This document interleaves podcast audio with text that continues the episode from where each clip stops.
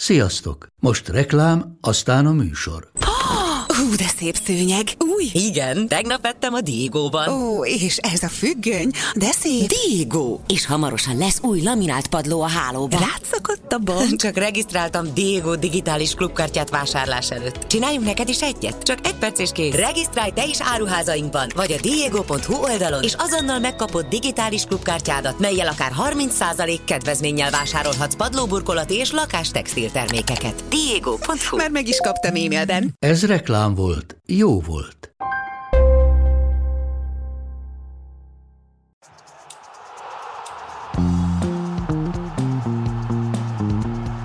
Ez a teljes terjedelem. Magyarország első futballpodcastja. Sziasztok, újabb kiszemeltünk van, ezúttal ezen a héten a Bundesligából hozunk valakit, amire eddig még nem került sor. Xavi Simons az, akiről fogunk beszélgetni Haraszti Ádival, a Leipzignak a támadója.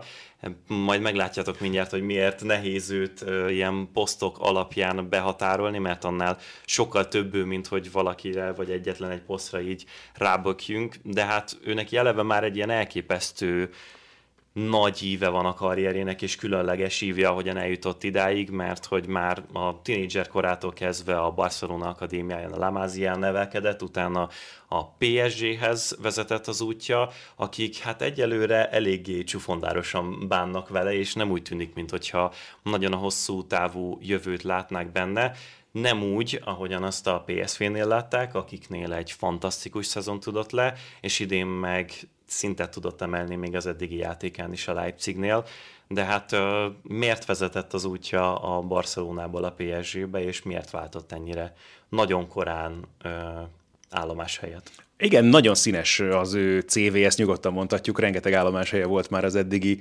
rövid pályafutása során, vagy hát végül is, hogy mondjuk egy fiatal játékos esetében ezt, mert azért ugye ő is nagyon régóta foglalkozik nyilván már a labdarúgással, meg abból a szempontból is nagyon érdekes az esete, hogy egy holland válogatott játékosról beszélünk, de hát valóban a pályafutása nagy részét egészen kicsinkorától kezdve már Spanyolországban töltötte. Csavi Simonszal kapcsolatban azt érdemes tudni, hogy tényleg beleszületett a labdarúgásba, hiszen az édesapja is első osztályú játékos volt Hollandiában, mármint hogy a holland első osztályban játszott, fogalmazunk így, megjárt egy pár csapatot, azért is érdekes az ő személye, mert a 2000-es évek elején például ugye Fehér Csabának és Babos Gábornak is csapattársa volt Bredában de ezen kívül is jó néhány csapatnál megfordult, és aztán, amikor ő befejezte a játékos pályafutását, akkor a család Spanyolországban, Alicante-ban telepedett le. Nyilván ezt szerintem nagyjából meg lehet érteni, és egy tök jó döntésnek hangzik egyébként, abból a szempontból is, hogy hát volt engesse az ember a kevésbé aktív idejét, mert azért azt hozzá kell tenni, hogy Simons papa később edzősködésre adta a fejét, és visszatért Hollandiába is. De hát azt hiszem tényleg egy fiatal családapának, hogyha megteheti Spanyolországban élni, jó klímában, ráadásul olyan helyen, ahol aztán a fia is magas szinten sajátíthatják el a labdarúgást. Ez is fontos volt a számára, ez egészen egyértelmű. Már csak azért is, mert ugye milyen furcsa egy holland srácról beszélünk, de Csavinak mondjuk a nevét, nem véletlenül, mert hogy Csavi Hernándezről kapta a nevét, ahogyan a bátyja egyébként Faustino, Faustino Aspria után szabadon, úgyhogy ennyire fontos volt mindig is Regilio Simosnak a papának maga a labdarúgás, úgyhogy innen kezdve nem is nagyon lehetett kérdés, hogy hogy a srácok mivel fognak foglalkozni. Egyértelmű, hogy Csávi az, aki azért ugye komolyabb szintre vitte, és ugye egy kis csapatban kezdett el focizni Spanyolországban, Alicante környéken, ott a lakhelyükön, és aztán utána került nagyon fiatalon egyébként a La ahol hát egy jó évtizedet eltöltött. És nyilván egyrészt a játék stílusa is adta, hogy nagyon korán felfigyeltek rá, és meglepően fiatalon elég komoly hírnévre is szertett, hiszen milliós Instagram követő tábort sikerült már tényleg tinédzserként felépítenie saját magának. A játék stílusa is, meg azt hiszem azért a külleme is a messziről is nagyon látványos és világos most már azért valamelyes sötétedő göndör Loknik is egyértelműen felhívták magukra. A figyelmet, ebből a szempontból is érdemes lesz majd figyelni a későbbi pályafutását, hogy fog-e hasonló módon Andrea Gassihoz változni a fizimiskája, mert bizony az édesapja teljesen kopasz most már jó ideje, úgyhogy nem tudom, meddig lesznek meg Simonsnak a hosszú fürtjei. Az viszont biztos, hogy bármekkora sztárnak is számított már, bocsánat, ezért a kifejezésért tiniként a Lamassian. Ugye, ahogy említetted te is, a Paris Saint-Germainhez került, amiben, azért, amiben az is elég komoly szerepet játszott, hogy viszonylag hamar kiderült, hogy bizony a Barszánál nagyon későn, vagy nagyon sokáig nem számítottak, nem számoltak volna vele az első csapatnál, amit nagyon érdekes így kimondani jelen pillanatban, hogyha megnézzük, hogy mondjuk most Xavi Hernández csapatában hány játékos van, aki hát még 20 éves sincsen, és folyamatosan lehetőséget kap az első csapatban, akkoriban ez még nem egészen így nézett ki, és tulajdonképpen így került aztán hogy a Paris Saint-Germainhez. Ez pont az az időszak volt, ami a Lamáziának a sötétkora, vagy valahogy így emlékezhetnek vissza mostanában erre a Barcelona szurkolói, mert hogy már túl voltunk az aranygeneráción, ami az igazán nagy sikereket érte el Guardiola csapatával, aztán utána az utána érkező edzőkkel bezárólag, pont Csáviékról beszélünk, Viszont még nem érkeztünk el a Kuman korszakig, amikor meg kényszerből kénytelenek voltak a klubnál mégiscsak nagyobb szerepet adni, megfelelőséget a fiataloknak, úgyhogy elveszítettek szerintem egy gigantikus potenciállal rendelkező játékost, akinek viszont azért ilyenkor tájt, én azt gondolom, hogy azt hitték az emberek, hogy egy picit túl nagyra nőtt az egója, már nagyon fiatalon azt gondolja, hogy jövé a világ, és hogy rögtön a legnagyobb dolgokat szeretné megkapni, elmegy a PSG-be, ahol szintén sztárok vannak, és akkor azt gondolja, hogy még a tízes éveinek a végén ott már nagy szerepet fog kapni. Egyrészt szerintem ez nem így volt, csak szimplán belátták azt, hogy hol vezethet nekik talán könnyebb út a top foci irányába. Másrészt meg a PSG-nél sem kapott igazából lehetőséget, és pont ezért kezdődtek el neki a, az elmúlt két szezonban a kölcsönadásai, mert hogy három olyan meccs volt egyedül, ahol kezdőként a első perctől kezdve ő szerepet kapott volna a PSG-nél, ami egy borzasztó alacsony szám, úgyhogy nem csoda, hogy végül először az Erediviziébe vezetett az útja, aztán idén már a mostani csapatába.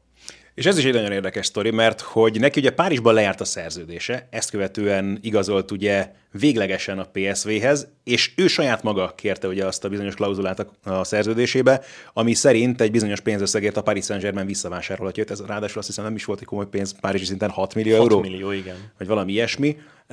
Viszont Eindhovenben egyértelműen megmutatta, hogy lehet rá és érdemes is rá számítani, hogy a 22-23-as szezonban számoltalanul szerezte a gólokat, Ruth van Nistelrooy csapatában, jöttek a gólpasszok is mellette, és jött a meghívó a világbajnokságra, egy mérkőzésen pályára is lépett ugye Katarban Louis van Hall együttesében, ami azért megint azt gondolom, hogy egy magáért beszélő dolog, hogyha az öreg tényleg azt mondja egy ilyen fiatal játékosra, hogy érdemes vele számolni, azért az szerintem nagy dolog. Nagyon, és a holland bajnokságnak a tinédzserek által szerzett góljai, gólpasszai, meg ezeket a rekordokat nagyon szépen elkezdte döntögetni már egy szezon alatt is, és hogyha a top ligákkal vetette össze az ember, akkor is abszolút partiban volt, sőt a legjobbak között volt még akkor is, hogyha tényleg az aktuálisan legnagyobb tehetségekkel vetettük össze. Úgyhogy szerintem semmi meglepetés nem okozhatott, hogy egy topligás, top csapat is látott benne potenciált, és pont emiatt a visszavásárlásnak köszönhetően most is csupán kölcsönben van a Paris Saint-Germainből, ami egy ilyen nagyon furcsa párkapcsolatnak tűnik az ő részéről, tehát ne, nem egészen értem, hogy mi a motivációja, hogy még mindig elhiszi úgy, hogy közben az idei nyáron meg a PSG hozott három vagy négy nagyon fiatal játékos komoly pénzért, akik azért valamilyen szerephez kapnak is, vagy, vagy valamilyen szerepet kapnak is. Hát ő eddig nem kapott, aztán majd meglátjuk, hogy ezt követően mi lesz, mert hogy ami nagyon fontos, hogy a PSV egy nagyon direkt játékot játszott a tavalyi szezonban. Ennek megfelelően rengeteg kontrájuk volt, rengeteg terület volt előttük, és ebben egész egyszerűen kiemelkedőt hozott Simons, és nagyon fürdőzött abban a lehetőségek tárházában, amit ott ő elé az ellenfelek lefektettek, és azt gondolta az ember, hogy nyilván Bundesliga, ott több terület van, mint mondjuk a Premier League-ben, de ettől függetlenül a Leipzig Rózéval nem egy ilyen rugdésfús őrült tempójú focit játszik, és ennek ellenére a számai igazából nem nagyon csökkentek. Sokkal kevesebb gólt rúg, ez az egyetlen egy dolog, és mondjuk a várató a száma is visszaugrott, miközben a lövéseinek a száma nem, de ettől függetlenül a labdacipelései, a cselei, a progresszív passzai, a 16-oson belőle eljutatott labdái, minden ilyen statisztika, ami arról árulkodik, hogy mennyire kreatív egy támadó, az szintben maradt a stílusváltás ellenére is, meg a szintlépés ellenére is,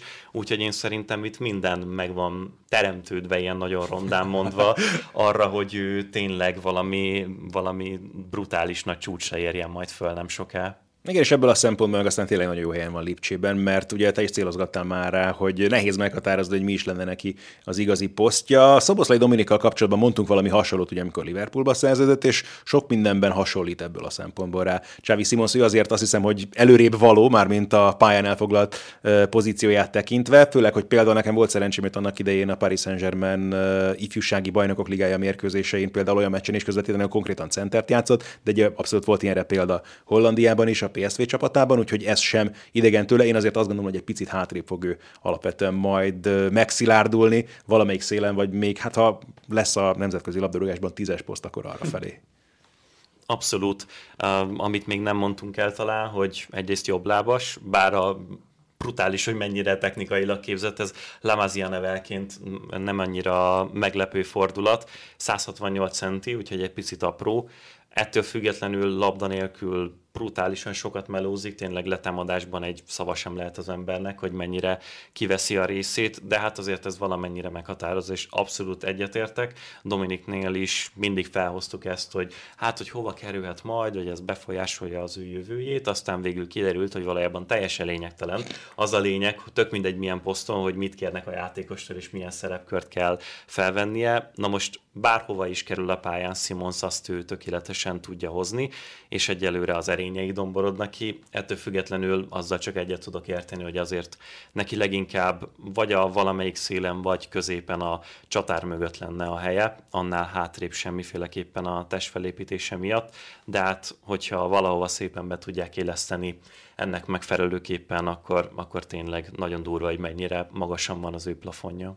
És ebből a szempontból ugye, ha már itt az átigazolásait emlegettük, akkor az ára is magasan lehet majd hosszú távon sok szempontból, és ebből a szempontból is érdekes volt már az eddigi pályafutása is, hiszen őt nagyon fiatalon szerződtette még annak idején Mino Rájóla, vagy ő szerződött le Rájóval, ezt ugye nehéz volt annak idején nála megfogalmazni, aztán amikor ugye ő elhunyt, akkor az ő utódja, helyettese segítője Rafael Pimienta vette át az ő menedzselését, hogy aztán később Darren Dinnel írjon alá, akinek a neve nem véletlenül cserengi ismerősen sokak számára, azt hiszem, hiszen az édesapja David Dean volt ugye nagyon sokáig az Arsenal alelnöke, Arsene Wengernek a nem is tudom első számú jó barátja a klub vezetésben, aki egyáltalán Wengert annak idején Londonba csábította, és Dinnek is volt rengeteg üzlet annak idején az arsenal meg több angol klubbal kapcsolatban is. Nem tartom kizártnak, hogy például az ő közreműködése is kellett az, hogy ilyen furcsán alakuljon például az Eindhoveni szerződés, és ilyen gyorsan visszakerüljön Franciaországba, mert nyilvánvaló, hogy azért a Paris Saint-Germainből eligazolva, hát hogy is fogalmazok, magasabbra tud kerülni a kivásárlási ár is, meg aztán az is, ami abból csúran cseppen mind az ügynöknek, mind a játékosnak. Úgyhogy ilyen szempontból is egyébként is az